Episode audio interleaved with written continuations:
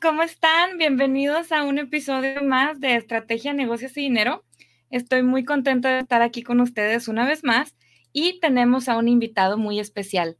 Su nombre es Julio Cañas y él es un estratega financiero que busca promover el bienestar y el crecimiento y la libertad con orden e inteligencia financiera. Julio es un estratega financiero, asesor y educador que promueve el bienestar, el crecimiento y la libertad.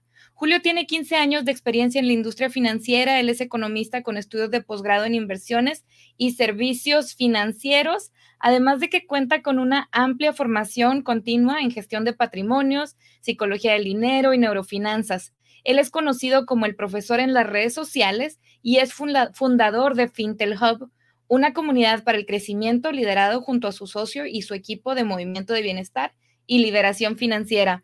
Él tiene el cargo de fundador y chief profesor de Financial Fintel Hub y lo pueden encontrar en redes sociales como Julio Finance. Y bueno, sin más, bienvenido Julio, ¿cómo estás? ¿Qué tal? ¿Cómo estás? Encantado de estar acá contigo y poder compartir un rato.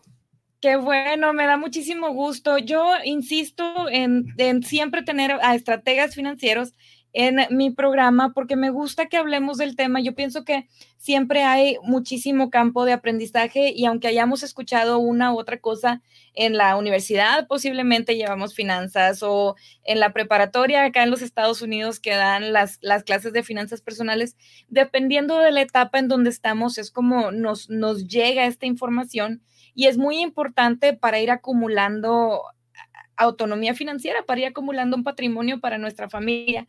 Este, así es que bienvenido.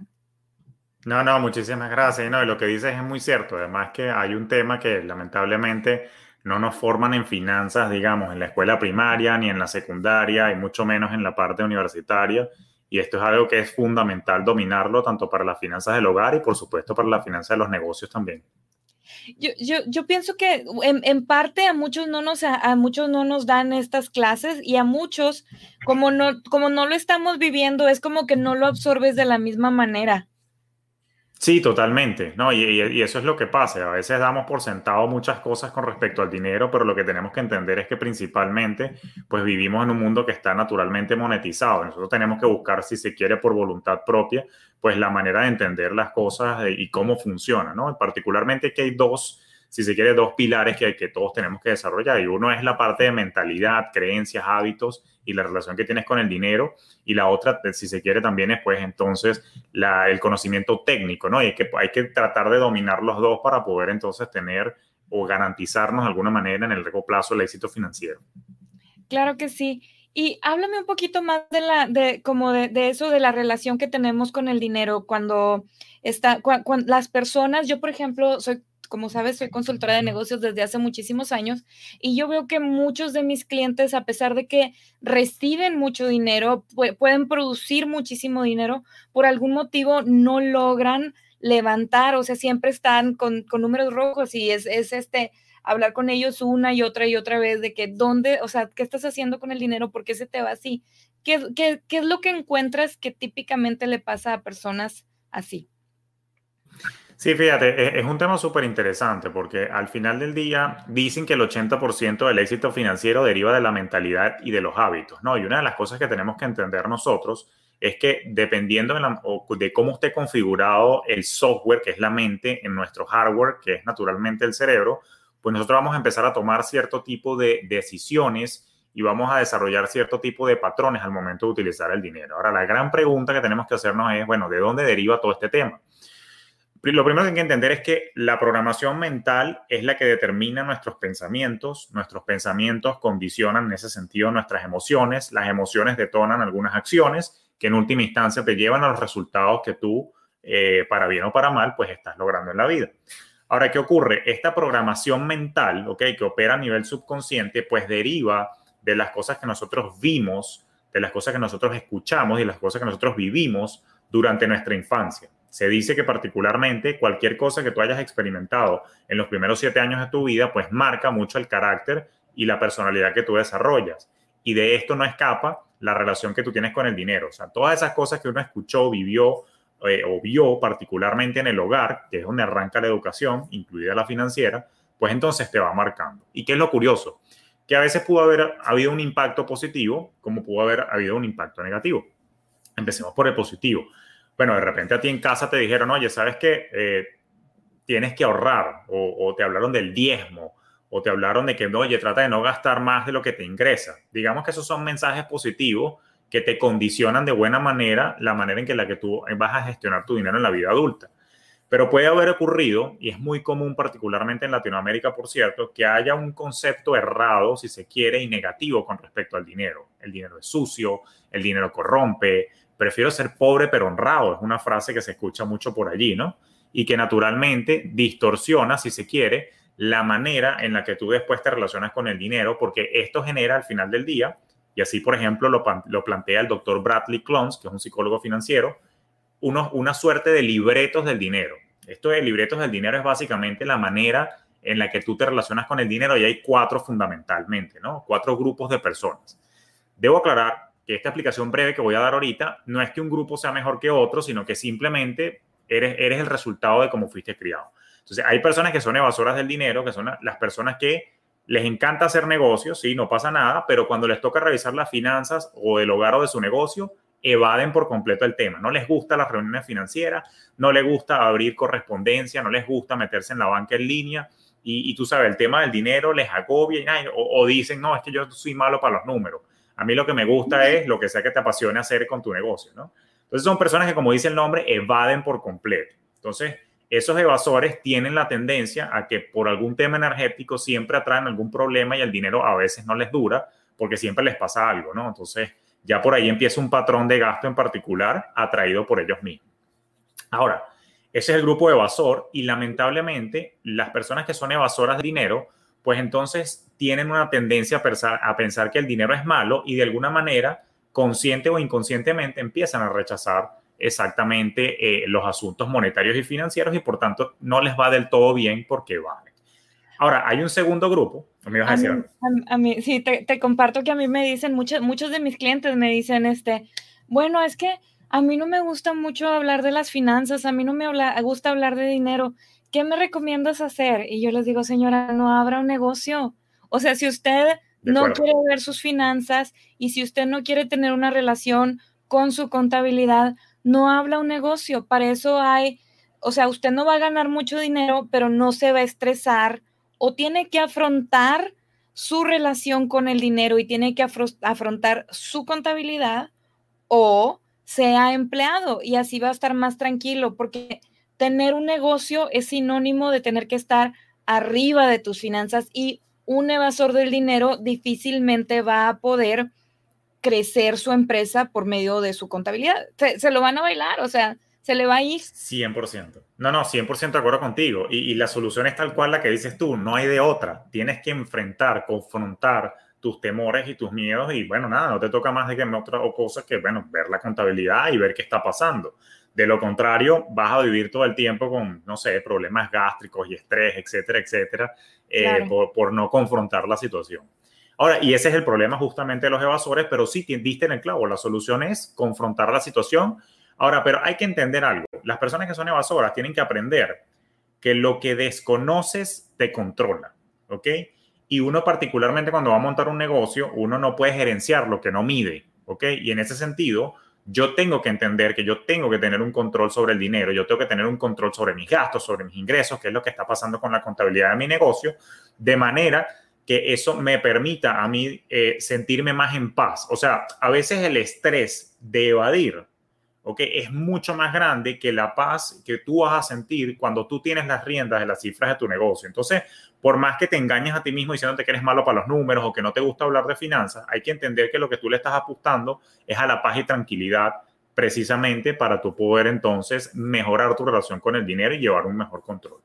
Ahora, lo curioso es que hay un segundo grupo de los cuatro y el segundo grupo, fíjate que el primero son evasores del dinero y los, el segundo grupo son los adoradores del dinero, ¿ok? Adoradores del dinero. Y fíjate que a diferencia de los evasores, los adoradores del dinero no evaden, sino que al contrario, los adoradores del dinero aman en exceso, inclusive al punto que obviamente dicen, bueno, por supuesto que el dinero, claro que compra la felicidad, el dinero es la solución a todos los problemas. O sea, y a ver, no, no es que está mal que piensen así, ¿ok? Sin embargo, que a, a, veces van como al que al polo opuesto del evasor. Ahora, ¿qué es lo que ocurre? Que el, el, adorador tiende a buscar resolver todo a dinerazo, a billetazo limpio, ¿no? Como dicen en criollo. ¿Y qué ocurre con eso? Que particularmente el emprendedor que es adorador, muchas veces tiene una tendencia a gastar en exceso, ¿ok? Porque sabe que todo lo quiere resolver con dinero, pero no necesariamente busca optimizar la manera en cómo hacer las cosas, sino que a veces gasta de más, entonces de repente se le descontrola un poquito la estructura de costos del negocio. Y eso es algo que hay que tener un poquito de cuidado, simplemente para, para no despilfarrar, ¿no? Sobre todo los recursos. Dame un ejemplo de una anécdota que tengas con un adorador del dinero. Sí, seguro. Fíjate, ah, eh, por ejemplo, sigo, con este, con este tema. Una persona que dice, no, que el, el dinero resuelve todo entonces, al final del día, puedes, por ejemplo, vas a resolver algo puntual de tu negocio y quieres subcontratar a alguien, ¿ok? Que de repente te sale carísimo, pero claro, como tú dices, bueno, por mi paz mental yo voy a pagar eso.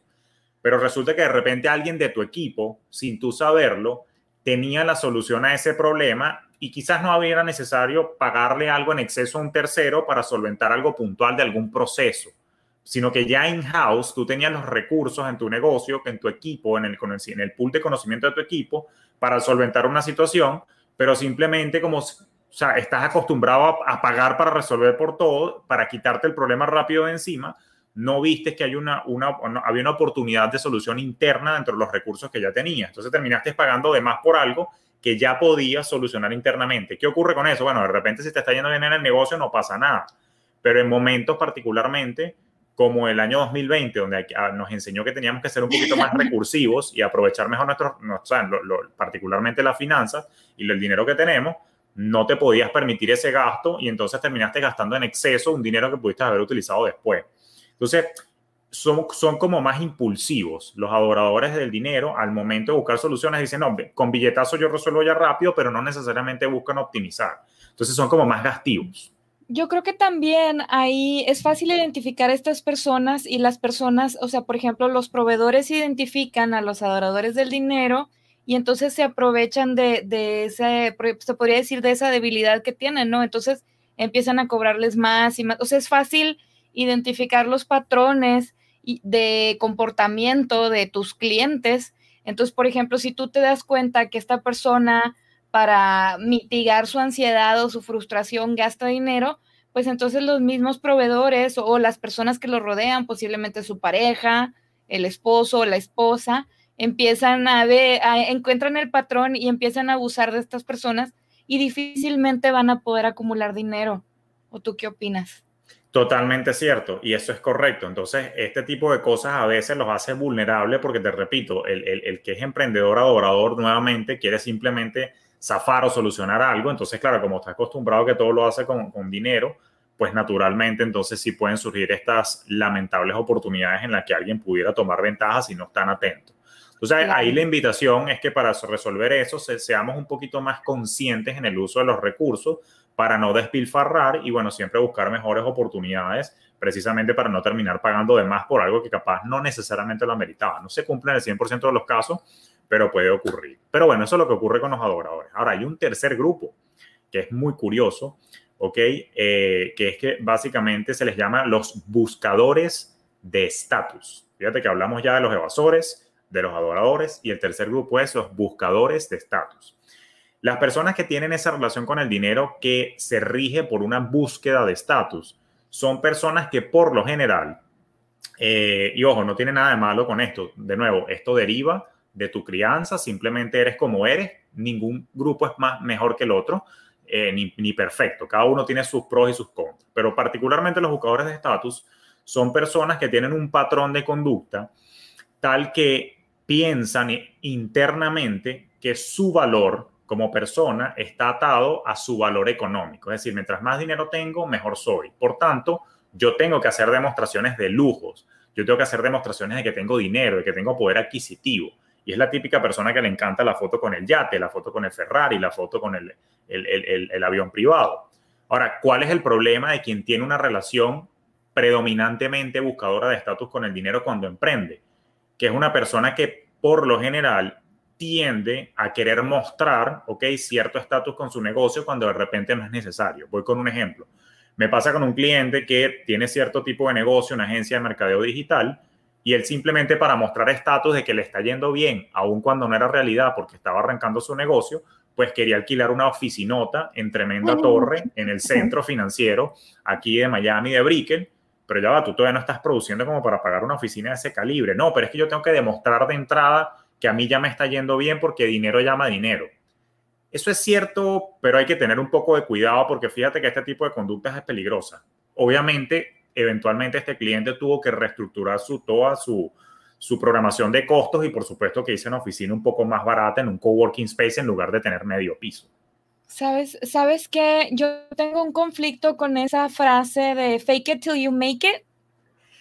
Y por ejemplo, yo veo que muchas de mis clientas o muchos de mis clientes, este, lo veo más en, las mujeres y es posible porque yo trabajo mucho con mujeres, pero por ejemplo, andan tratando de buscar bolsas de marca usadas y andan tratando de buscar ropa muy cara, este, y, y luego invierten muchísimo dinero en eso y luego entonces viene la familia o las amistades o las organizaciones sin fines de lucro, las escuelas, y empiezan a pedirles que den aportaciones. Entonces, o sea, como, como, como ellas fake it, están fingiendo ser millonarias, la gente dice, bueno, pues si hay dinero, pues le voy a pedir. Entonces piden dinero y no hay dinero y entonces generan lo opuesto al goodwill, ¿verdad? O sea, generan un recelo porque la gente cree que no les quieren ayudar pero realmente es que no hay nada, nada ahí. Entonces se generan un problemón tremendo y, lo he visto tantas veces que yo estoy completamente en contra del fake it till you make it. Me encanta, te doy las gracias por haber mencionado eso porque creo que tenemos ese punto en común. O sea, yo no creo mucho en ese fake it until you make it, yo creo más que todo en el believe it until you make it, pero es un tema ya de confianza, no es un tema de apariencia, ¿ves? Es distinto. Sí, ahora, ¿qué ocurre? Yo, yo, soy yo particularmente soy una persona que me considero sencilla y yo soy de los que pone más foco en la esencia que en la apariencia. Y en ese sentido, estar ahí como que flashing el dinero no es mi estilo, ¿no? Y por suerte, los clientes con los que he trabajado, te cuento que eso no es un problema nada más de chicas. Créeme que pasa tanto con chicos como chicas cuando están emprendiendo. Lo que pasa es que, claro, probablemente porque tú trabajas más con chicas, yo trabajo también más con chicas, pero lo he visto en los dos casos es un simple tema de personalidad. O sea, si tú de repente creciste con unos padres que le encantaba darse sus buenos gustos y que siempre hablaban de marcas, y es cierto, lo de las bolsas de marca, que si tengo una Louis Vuitton, que si tengo una Cartier, que si tengo una Gucci, que si tengo una Stelling. Entonces, eh, pero pasa también en los hombres. Entonces, todos los que les gusta usar marcas y cosas de esas, yo no digo que eso esté mal, para que sepa. O sea, que le gusta, le gusta. Mi única crítica constructiva es que en el plano personal y en el plano de negocio está ok que tú si quieres ese tipo de negocio, de oficinota o de gustos y lujos, no está mal que te los des siempre y cuando te los des de manera responsable, siempre y cuando tú de verdad estés produciendo lo suficiente como para darte eso y no para aparentar lo que no eres, porque aquí es donde viene el problema, sobre todo en emprendimiento, que terminas después sobreendeudándote, ¿ok? Por tener una estructura de costos en el negocio que no es consona con el nivel de producción que tú estás teniendo. Vuelvo al caso de esta agencia de mercadeo. ¿Qué hacías tú alquilando una oficinota de medio piso en una torresota en Brickell? Cuando tú todavía no estabas produciendo lo suficiente como para costear eso. Entonces, estabas agotando tu línea de crédito bancaria, tuviste que salir igual de esa oficina y saliste para una oficina más pequeña, todavía no con un nivel de producción alto y con una línea de crédito con el banco que ya estaba copada que tienes que pagar. Entonces, no era una decisión responsable. Yo no digo que no tengas buen gusto, yo no digo que no aspires a tener una oficinota, yo no digo que no aspires a tener una torre con el logo de tu empresa. Claro que sí, yo no estoy cortando tu ambición, pero lo que estoy diciendo es que hay que hacerlo de manera responsable y de manera inteligente, porque de lo contrario termino despilfarrando los recursos y naturalmente entonces inclusive puedo terminar en la quiebra. Entonces, ese, eso es lo que tienen que tener cuidado los buscadores de estatus básicamente.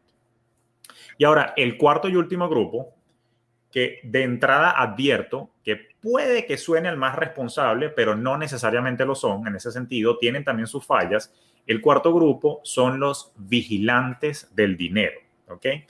Y los vigilantes del dinero somos, digo somos, porque yo soy uno de esos, eh, predominantemente caigo en este grupo, que por cierto, aclaratoria, no necesariamente es que perteneces a un solo grupo, ¿ok? Puedes tener características de cada uno de ellos y puede que máximo uno o dos sean los más prominentes en ti, ¿ok? Entonces, cuando yo, de hecho, esto se mide a través de un test psicológico y, particularmente yo cuando hago el test, yo soy predominantemente vigilante del dinero y en segunda categoría, fíjate que tengo buscador de estatus. Entonces, ¿por qué es importante el autoconocimiento? Porque te permite estar atento de dónde están tus posibles caídas para que entonces no repitas los errores. Pero fíjate que con los vigilantes del dinero pasa algo curioso. Los vigilantes del dinero somos personas por lo general analíticas, ¿ok? Que tenemos una obsesión por los detalles y estamos contando los centavos. Somos los típicos que tenemos una hoja de cálculo para el presupuesto personal, somos los que llevamos el QuickBooks o cualquier otra eh, herramienta que utilicemos para la contabilidad del negocio, somos los que estamos haciendo reportes, nos tiene que cuadrar todo, pero al centavo perfecto. Pero tenemos un defecto que en el exceso de control del dinero a veces se nos va la mano en la búsqueda de ahorro. Entonces, eh, eh, a menos yo que soy de origen venezolano, tenemos una palabra, somos como que pichirres, ¿no? O sea, como que no nos gusta gastar, somos como que agarrados con el dinero porque al final del día, no, pero es que, ¿sabes? Eso yo lo consigo más barato en tal sitio. Fíjate que a nivel de finanzas personales es curioso porque los que somos vigilantes del dinero, si no estamos conscientes, a veces cometemos decisiones tontas.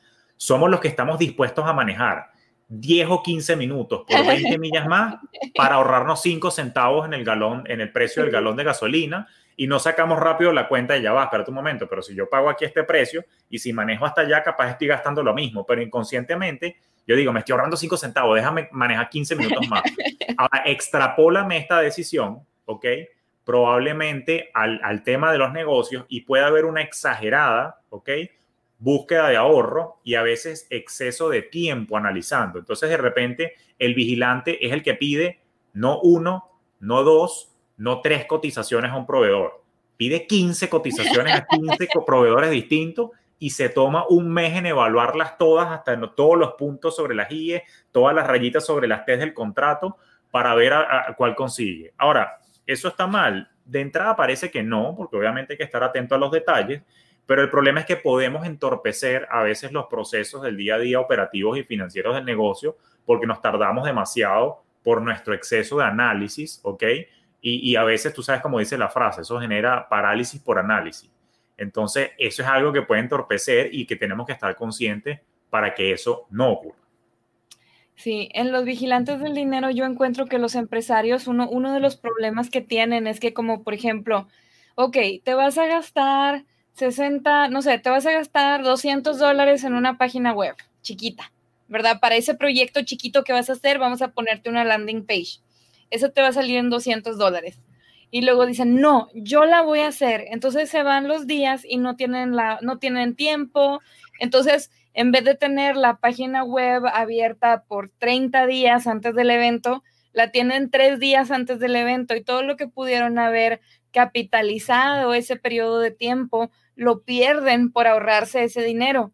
Y terminan haciéndola ellos y se van a tardar 10 horas y ellos su hora valía 200 dólares la hora. Entonces vienen gastando más dinero en hacer ellos las cosas por ahorrar el dinero que este, las personas. O sea, como por ejemplo, las personas que no quieren contratar, eh, no quieren delegar ciertas cosas porque están tratando de ahorrar cada penny o se van con personas que lo barato sale caro, ¿verdad? Exactamente. Y entonces, la, la cuestión de la, o sea, el tiempo y el dinero son monedas, ¿verdad? Entonces, estas personas vigilantes del dinero, yo veo que vigilan mucho el dinero, pero no vigilan el tiempo y, sale contraproducente. 100% de acuerdo contigo y me encanta que lo hayas ilustrado así y es verdad, o sea, en la vida uno paga con dos monedas, o es con tiempo o es dinero y tienes toda la razón, los vigilantes, digo porque yo soy un vigilante perfeccionista reformado, eh, he aprendido a los golpes y yo te lo confieso aquí ah, públicamente, yo era de las personas que me costaba delegar precisamente por, y no por pensar desde la escasez, sino simplemente que yo decía, pensaba nada más en el factor dinero, como que no, pero déjame ahorrarme esto, déjame hacer, me encanta el, ejemplo del website porque es que me pasó. Yo mismo, oye, pero ya va, hacer un website, ya hoy en día uno lo hace uno mismo, uno no tiene que ser diseñador. Yo me meto en Valga la Cuña, en squarespace.com y yo mismo monto mi página web, sí, claro, pero de repente, y lo hice de hecho, o sea, y bonito, aprendí a hacer un website, pero al final del día cuando tocaba después hacer otras cosas, yo no sabía hacer SEO optimization, yo no sé, yo no era copywriter, o sea, experto, o sea, había muchas cosas y al final del día me tomó tres meses lanzar mi propio website y cuando tú multiplicas las horas que yo invertí por lo que yo ahorita cobro por mi hora, si, si, si lo pones así, entonces pagué un dineral, o sea, es como si hubiese pagado un dineral por un website que ni siquiera quedó muy bueno porque lo hice yo, me explico. Entonces, tienes toda la razón. Entonces, uno tiene que saber desprenderse y me encanta que lo hayas mencionado. A mí me parece que la, la moneda más importante en esta vida, porque es el único recurso no renovable, es el tiempo. Entonces, coincido contigo, el consejo para quienes son vigilantes es que no se enfoquen nada más en el factor dinero, sino también en el factor tiempo y cuando toque invertir, pues en alguna solución, en algo y toque delegar, pues que lo hagan, porque si no, de nuevo, vamos a entorpecer los procesos de crecimiento natural de, del dinero. Ok, entonces solo para recapitular, estábamos hablando de los de las, eh, tipos de, de las tipos de personas con respecto a la mentalidad del dinero. Vimos las personas que son evasoras del dinero, los adoradores del dinero, los buscadores de estatus y los vigilantes del dinero.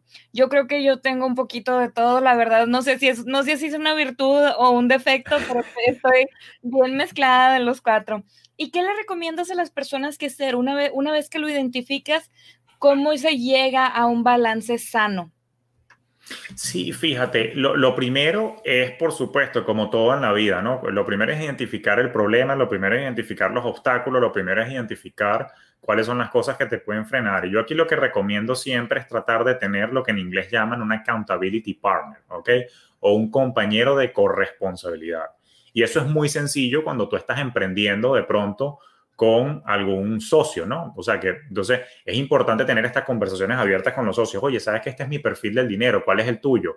Ah, bueno, estemos el uno atento del otro. Y hay que tener mucha humildad, mucha conciencia para reconocer que ninguno de nosotros somos perfectos y poder entonces el uno con el otro, pues estar atento y cuidarnos las espaldas. Ahora, bueno, si no tienes socio, probablemente, supongamos que estás casado, estás emprendiendo tú solo, bueno, de repente tu pareja, pues puede hacer las veces de sounding board. Y si no, pues para eso están asesores como tú, asesores como yo, que justamente estamos para orientarlos y que como a ti y a mí nos encanta esta parte psicológica también, pues estamos allí para con empatía poder liderar a nuestros clientes, emprendedores y empresarios a que tengan cuidado con los patrones que tienen y por supuesto irlos puliendo en el tiempo. Pero yo creo que ese accountability partner o compañero de responsabilidad es muy importante porque hay, independientemente que estés con un socio o no, nadie alcanza el éxito solo. Y eso es importante y que hay que recordarlo. O sea, se necesita armar un equipo de alguna manera, que bien puede ser ese socio o bien puede ser algún gerente general que tengas en el, en, el negocio, bien puede ser tu CFO lo que sea, pero tienes que trabajar en equipo y cercano con alguien que te ayude a mantenerte dentro de los carriles. Claro que sí. Bueno, yo aquí hago una descarga de responsabilidad. Yo no soy consultora ni asesora de finanzas. Eso no me gusta. yo yo lo, lo, veo, lo veo con mis clientes de, de negocios, pero la verdad para mí esa o sea, a mí la, la, el tema de las finanzas yo sinceramente siempre refiero porque creo que es mucho trabajo de psicología y prefiero mantenerme en las partes, o sea, les puedo les puedo identificar los patrones, pero generalmente lo que hago es referir porque es muchísimo trabajo y, y, y aunque tengas la respuesta enfrente de ti, el, el radio de éxito para cambiar un patrón de comportamiento con respecto al dinero es muy bajo porque toma muchísimo tiempo. No, no sé, no sé cómo le haces tú, si tienes como programas a largo plazo, o si cómo, cómo le haces tú para trabajar con tus clientes, para reprogramarlos para que tengan éxito a largo plazo. Sí, eso es parte justamente del acompañamiento. De hecho, interesante que menciones eso porque se dice que toma 21 días para tú poder adoptar un nuevo hábito, pero alrededor de 66 días para tú poder cambiar el estilo de vida y que ese hábito se quede ya impregnado, ¿no? Y voy con un ejemplo. Cuando uno se cepilla los dientes, a ver, tienes años cepillándote los dientes. Entonces ya uno lo hace casi que dormido sin pensar, ¿no? ¿Pero por qué? Porque tienes tanto tiempo haciéndolo repetido que hasta tienes inclusive memoria muscular para hacer eso en particular. lo mismo ocurre con los buenos hábitos financieros. Ahora, lo importante, rescato la recomendación anterior que acabamos de dar, que tiene que ver cuando tú tienes esa accountability partner y ese accountability partner tiene las herramientas y conocimientos para orientarte, entonces te puede hacer un acompañamiento que por lo menos debería estar durando, aunque sea 90 días o 3 meses, para entonces tú poder detectar cuáles son los, los, los hábitos que tienes que ajustar o cierto tipo de toma de decisiones que pudieras estar mejorando. Ahora, yo creo que aquí el consejo también, lo voy a repetir, hay que rescatar un poco de humildad, o sea, hay que saberse que somos imperfectos, hay que saberse que somos, no somos infalibles, hay que saberse que somos no seres perfectibles en todo caso. Y en ese sentido, cuando tú tienes esa humildad y aceptas la crítica constructiva, pues entonces se hace mucho más fácil mejorar cualquier aspecto que tengas que mejorar, no solamente en el hábito financiero, también en el hábito de liderazgo, el hábito de rendimiento. Entonces, cuando hay esa apertura ¿okay? a la crítica constructiva, es mucho más fácil el acompañamiento eh, con, con, personas como nosotros para poder entonces orientar a la persona a que haga un cambio en sus hábitos y patrones y principios de toma de decisiones que lo lleven a su siguiente mejor nivel. Claro, pues eso sí es súper importante. Este, o sea, tiene, tiene uno que identificar y tenemos que darnos cuenta de que somos criaturas hipercíclicas. Yo, yo soy súper cíclica y, por ejemplo, hace algunos años identifiqué que yo, para sentirme que estaba comenzando a trabajar, yo tenía que ir por un drive-thru. Ah, Entonces, mi principio del día era un drive-thru que puede oscilar desde los 6 dólares hasta los 15, 20 dólares de cada drive-thru, pero eso me ayudaba a buscar mi centro para comenzar a trabajar. Entonces, he trabajado muchísimo en ir como reduciéndolo, pero es, muy difícil de quitarlo porque es como, está muy ligado a una estabilidad. Y tengo, por ejemplo, conocidos que para sentir que tuvieron un buen fin de semana tienen que ir a un centro comercial a comprar algo, ya sea una, o sea, idealmente comprarse cientos de dólares en algo, pero si no, pues tienen que comprar algo, aunque sea algo pequeño, pero tienen que comprarlo para sentir que su fin de semana está completo. Entonces, uno tiene que identificar todas esas, o sea, como dices tú, todos estos patrones y estos hábitos y, buscar, si lo puedes hacer solo y parar esa inercia, hacerlo. Y si no, buscar expertos para que te ayuden a, reprogramar tu, cerebro y tus neuronas para que pares esos malos hábitos. No, no, 100%. Y curioso que mencionas eso, justamente pues me, me, causa un poco de gracia, pero es cierto, mucha gente utiliza la terapia de compras, ¿ok? Como le llaman, justamente para, para, digamos, para sentir que están más contentos o alegres temporalmente. Pero ahí es donde está, ahí donde está el detalle. Y uno de los consejos psicológicos o, alertas psicológicas, más que consejos que doy, es que existe un fenómeno que se llama la adaptación hedónica. ¿Qué quiere decir eso? Por, supongamos que quieres ahorita, valga la cuña, acaba de salir el iPhone 12, ¿no? Y supongamos que tú lo quieres, pero lo quieres demasiado. Entonces te obsesiona al punto que, bueno, sí, hasta que no lo tenga no voy a, ser, no voy a estar contento.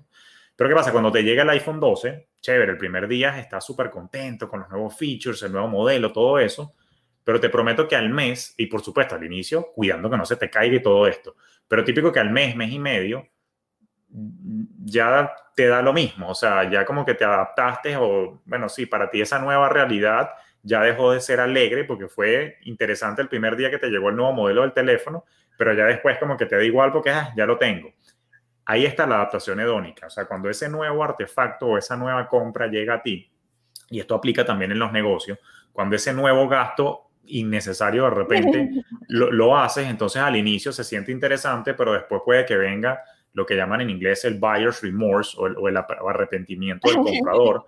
Entonces, lo que aquí la invitación que yo hago, fíjate que te di la advertencia del fenómeno, pero ahora la, la recomendación y solución es que tenemos que trabajar con lo que se conoce por un efecto sustitución y esto aplica también a los negocios. Hay que ser inteligente con el gasto que vamos a hacer. Entonces, naturalmente, yo siempre tengo que buscar cuáles son las mejores alternativas que hay, por supuesto. Cuesta generalizar un poco porque cada caso pues es muy puntual, pero hay efectos de sustitución que, bueno, de repente yo no necesariamente, vuelvo con el caso de la finanza personal, de repente yo no necesito ahorita eh, gastar en un nuevo iPhone, pero yo lo que quería era esa sensación ¿Qué es lo que pasa? Que cuando uno compra, uno libera dopamina, ¿no? Y eso da, eso da alegría y felicidad temporánea. Pero hay otras actividades que de repente, hay otras actividades que de repente no cuestan dinero, que igual te ayudan a liberar dopamina. Me voy a poner romántico. Ver un atardecer, caminar por la playa, ese tipo de cosas, te ayudan también a liberar, caminar por la naturaleza. Eso también te da felicidad.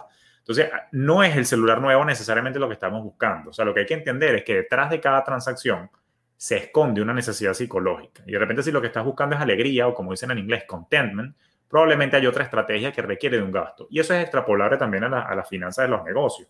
O sea, hay que tratar de ser recursivo y, y, esto es algo que yo afinco este año porque el 2020 en particular nos dejó esa lección, que había que tener una estructura de costos ligera, porque fíjate qué difícil fue cuando muchos clientes y muchos negocios se enfrentaron a una reducción de sus ingresos por la caída en las ventas por el efecto de la pandemia y muchos estaban asfixiados con una estructura de costos inflexible, con muchos costos fijos muy pesados, que por supuesto, dependiendo del tipo de industrias, algunos se justificaban y otros tantos no.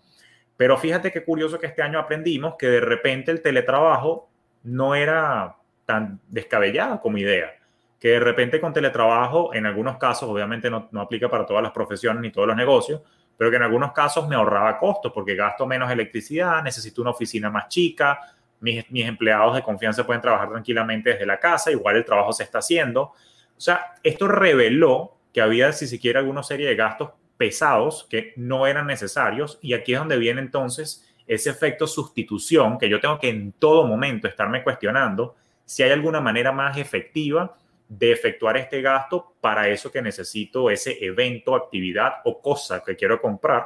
Y así entonces yo optimizo mis recursos y mantengo mis costos a raya, que es lo que todo eh, dueño de negocio necesita para poder garantizar la sostenibilidad del mismo. Ok, entonces eso tú le llamas estrategia de sustitución.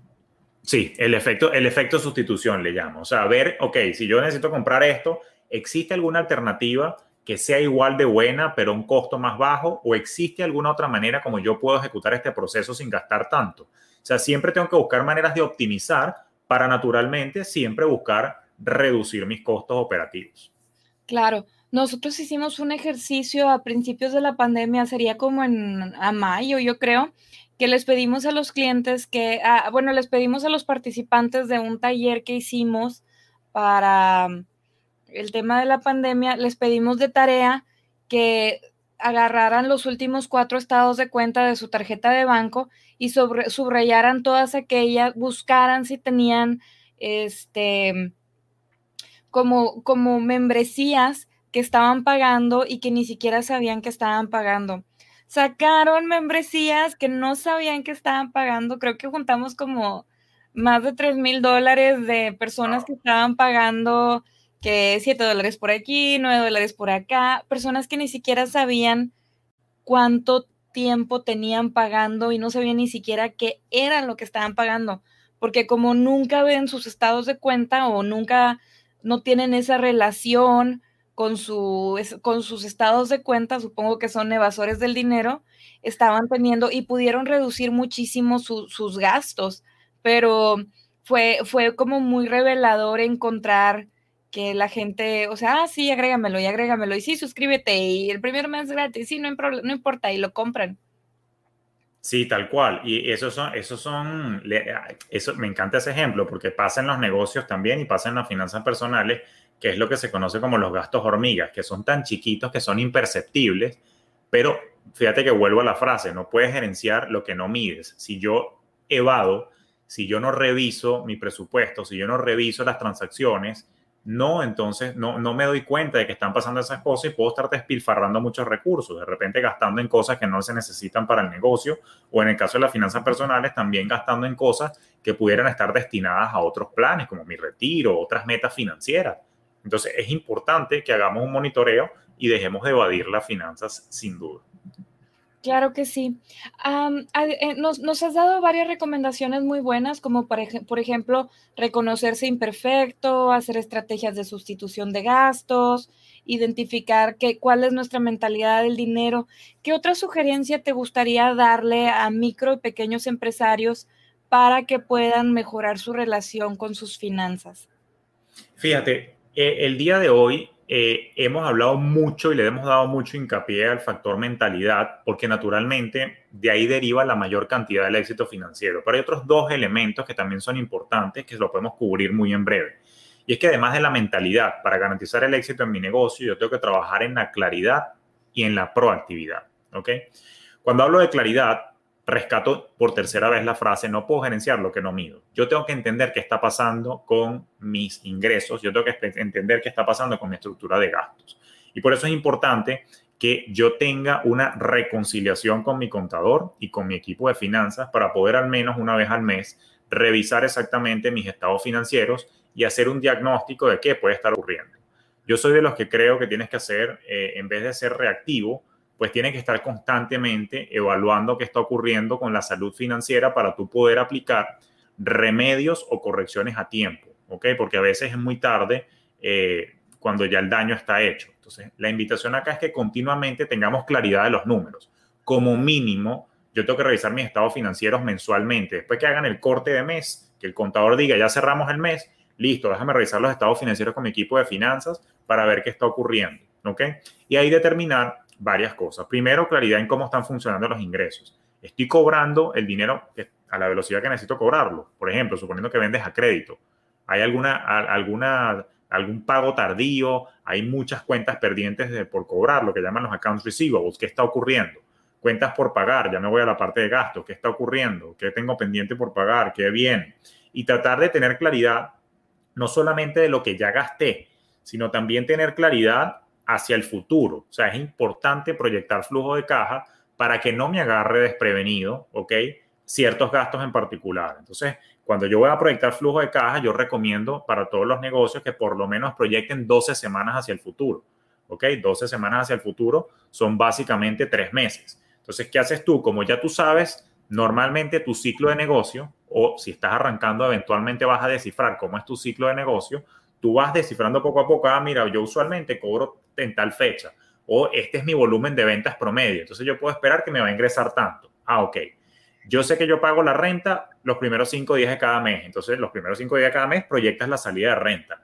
Yo sé que yo pago a mis empleados este, bi-weekly o cada dos semanas. Ah, entonces tú cada dos viernes vas proyectando el flujo de caja. Cuando tú ya vas poniendo los elementos y vas armando el rompecabezas del flujo de caja, tú tienes una idea de si vas a tener un excedente de caja o vas a tener un déficit o un shortfall o un gap de liquidez, ¿no? Entonces, eso hay que medirlo. ¿Qué es lo que me preocupa a mí? Que a veces los emprendedores me arrancan los negocios y simplemente ellos, para ellos, ver las finanzas es ver si hay saldo disponible en la cuenta bancaria.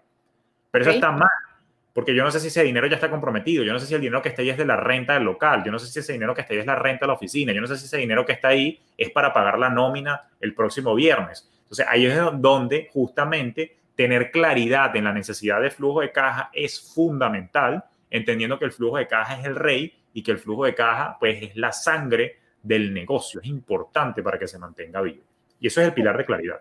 Yo, yo creo que también tiene mucho que ver con la como por ejemplo cuando hay un bookkeeper, una, una contador o un bookkeeper que te dice las cosas como son, o sea, por ejemplo, si el bookkeeper te dice las cosas como son y que tienes que llevar un control de tus finanzas periódicamente, tú piensas que ese bookkeeper es un necio o una necia.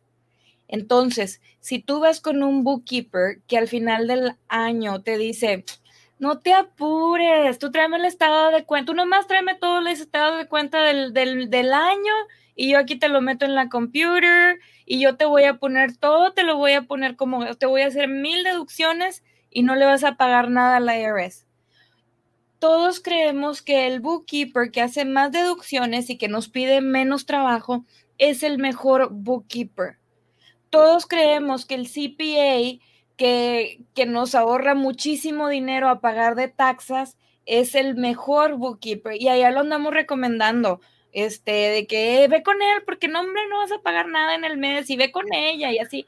Lo que pasa es que estas personas nos van haciendo como, nos van separando de nuestras finanzas y tenemos el problema al final del año. Bueno, por ejemplo, el otro día una señora me dice, a ver, Larisa, tengo 63 años me quiero jubilar a los 65 años, pero acabo de hablar al Seguro Social y me faltan 12 puntos para jubilarme.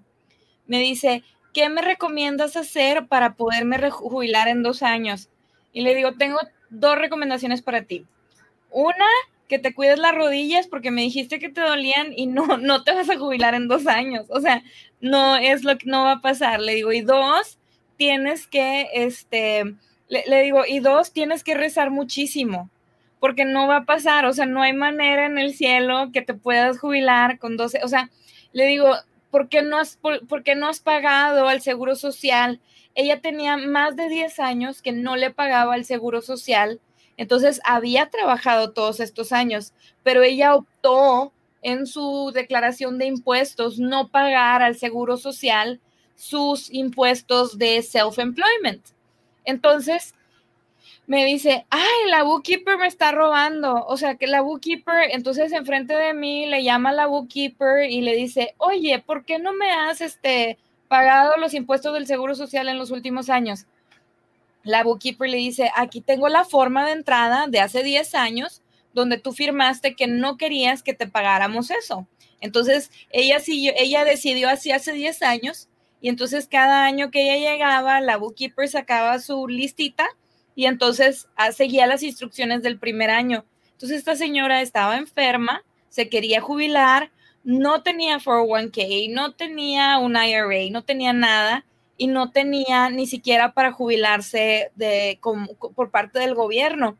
Entonces, no es culpa de la bookkeeper, no es culpa de nadie, absolutamente nadie, es culpa de que una persona que se cambió de país no revisó cómo funcionan las finanzas en otro país y estaba en una situación terrible para su salud y para sus finanzas. Entonces, yo creo que es súper importante buscar asesores financieros o buscar tener esa relación, como tú dices, con tus finanzas. No, 100% cierto. Y, fíjate qué bonito eh, eh, el ejemplo, que bueno, lamentable, pero digo bonito en el sentido de cómo ilustra eh, la importancia de la claridad, porque si ella, la clienta, hubiese revisado todos los años a detalle cómo se hizo su declaración y qué ocurrió, probablemente en el año 2 o en el año 3 ella se hubiese percatado, pero momento, porque yo no estoy pagando esto al Seguro Social.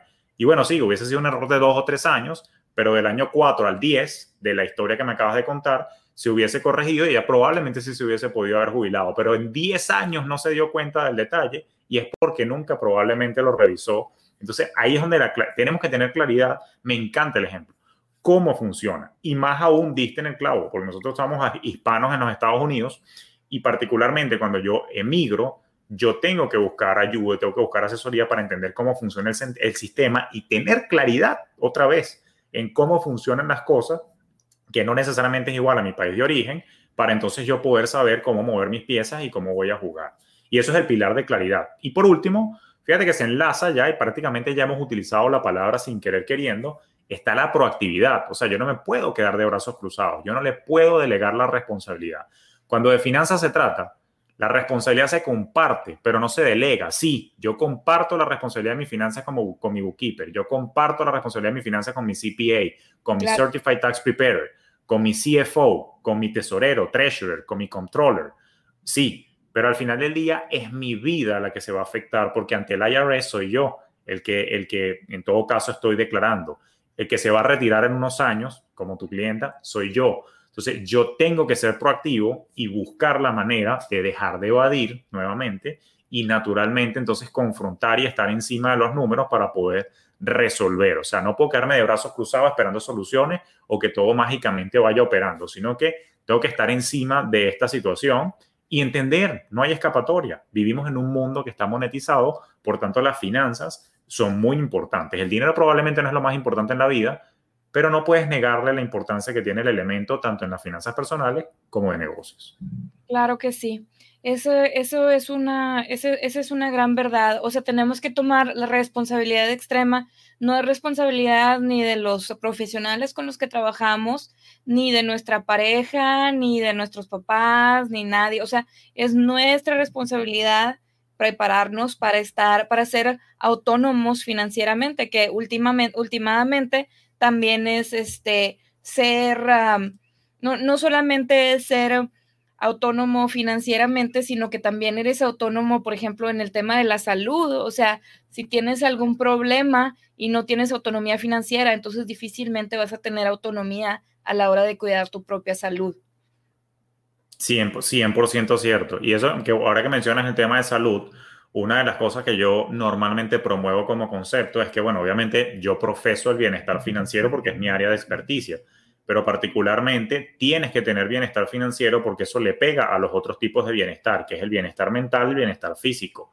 Te comparto una estadística horripilante. Según la Asociación Americana de Psicología, 7 de cada 10 adultos acá en los Estados Unidos identifica el dinero como su principal fuente de estrés. Entonces, fíjate qué importante es tener una mentalidad apropiada, claridad con tus números y ser proactivo para trabajar por unas finanzas ordenadas, porque precisamente te evita estrés. Cuando tú te sientes en control, cuando tú estás en paz y tranquilidad financiera, pues tu mente también va a estar en bienestar y a veces hay que entender que el estrés que deriva de la situación mental ante una situación en particular puede somatizar en tu cuerpo y puede terminar entonces afectando tu salud física. Pues por eso es que hay que cuidar los tres. Y yo le llamo a eso la trinidad del bienestar. Trinidad del bienestar. Bienestar físico, bienestar mental y bienestar financiero que están todos entrelazados. Me encanta, me encanta. Sí, sí es cierto. Bueno, cuando uno tiene autonomía financiera, es difícil que te amenacen o que te manipulen. Por ejemplo, si no haces esto, no puedes conseguir esto. Si tú no te quedas a trabajar durante la Navidad, entonces no te vas a tener trabajo el próximo año. Si tú no, este, si tú no limpias mi casa, entonces te voy a correr a ti con tus niños de mi casa. Entonces, por, por, eh, ejemplo, las personas que viven en casa de, de familiares o algo así, todo el tiempo la gente te está manipulando por medio de tu dinero, o sea, por medio del dinero. Entonces, al uno adquirir, al uno ser autónomo, independiente financieramente, entonces puedes tener más este, libertad a la hora de moverte y que, eso se traduce en estabilidad y tranquilidad financiera. Entonces, de cierta manera, pues sí nos ayuda esto, sí, sí es un poco cierto eso de que el dinero es la felicidad, o ya no me acuerdo cómo va la frase. sí, sí, sí. Aquí quiero compartir una, ah, quiero, quiero saludar a Cleo, que nos mandó saludos por aquí y nos dice Dulce Quintanilla Alberto, mi esposo es evasor y yo soy vigilante. Sí, es, es, frecuente. También nos, comparte, también nos comparte Dulce, dice, decidimos contratar a una contadora y nos dimos cuenta de errores que habíamos cometido durante muchos años y tocó corregirlos, pero sí fue difícil el cambio de mentalidad. Claro que sí, muchísimas gracias por compartir tu testimonio, Dulce. Es súper importante que tengamos esa, o sea, es súper importante que entendamos, que, que, tomemos responsabilidad de, nuestros errores o de nuestras negligencias, porque desafortunadamente, tanto en los Estados Unidos, bueno, desafortunadamente en todo el mundo, eh, la falta de conocimiento no es una excusa. O sea, si estás jugando a ser dueño de negocio, entonces tienes la responsabilidad de equivocarte, no hay nada de que, ay, pobrecito, no sabía, pobre, pobre pequeño empresario nuevo, pobre emprendedor. si la persona no toma la, o sea, si vas a empezar a, a trabajar en tu propia empresa o si vas a empezar a, a trabajar en las ligas mayores o si te quieres llamar un adulto que tiene una familia y que tiene hijos, entonces tienes la responsabilidad de, de, ajustarte en todos estos aspectos que son financieros. Julio, estamos, ya se nos está acabando el tiempo. No sé si tienes alguna, quisieras comentar, quisieras hacer algunos este, comentarios antes de despedirnos.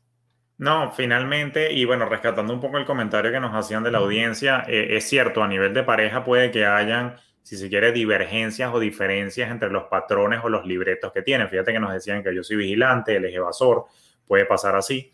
Lo importante es que abordemos esto con empatía, sin juicios de valor, que nos reconozcamos como seres imperfectos y que entendamos que cada uno trae un libreto producto de la crianza que marcó los paradigmas con los cuales pensamos y sin juicios de valor reconocernos como somos y precisamente ayudarnos los unos a los otros a mejorar y a cuidarnos de que lo hagamos todos bien. Y eso aplica no solamente para el negocio del matrimonio, porque a mí me gusta manejar las finanzas del hogar como un negocio, pero también aplica para las sociedades. a veces también los socios tienen distintos criterios, entonces es importante que haya una conversación franca para poder identificar exactamente cómo van a poder operar y así podamos llevar unas finanzas sanas y en orden.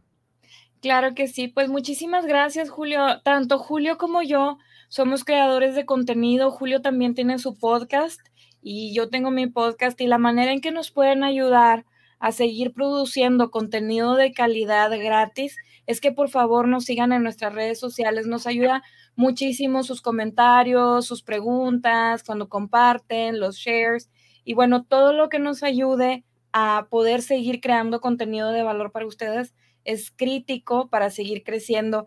Les dejo aquí, podemos encontrar a Julio en Instagram como Julio Finance.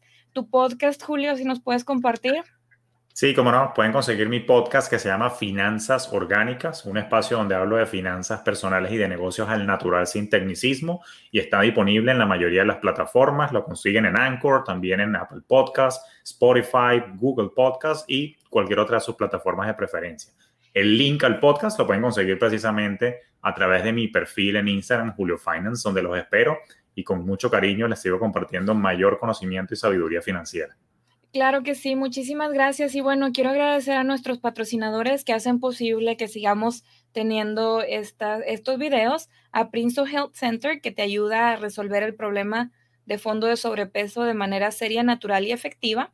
Y están aquí en la ciudad de Austin, pero están atendiendo a todo Estados Unidos y México. Y a VCO Consulting Group, que hace consultoría de negocios, páginas web, traducciones e interpretaciones, que también nos ayudan a seguir haciendo posible este, estos videos. Muchísimas gracias, Julio, y muchísimas gracias a todas las personas que nos están acompañando el día de hoy y nos vemos la próxima semana. Un abrazo.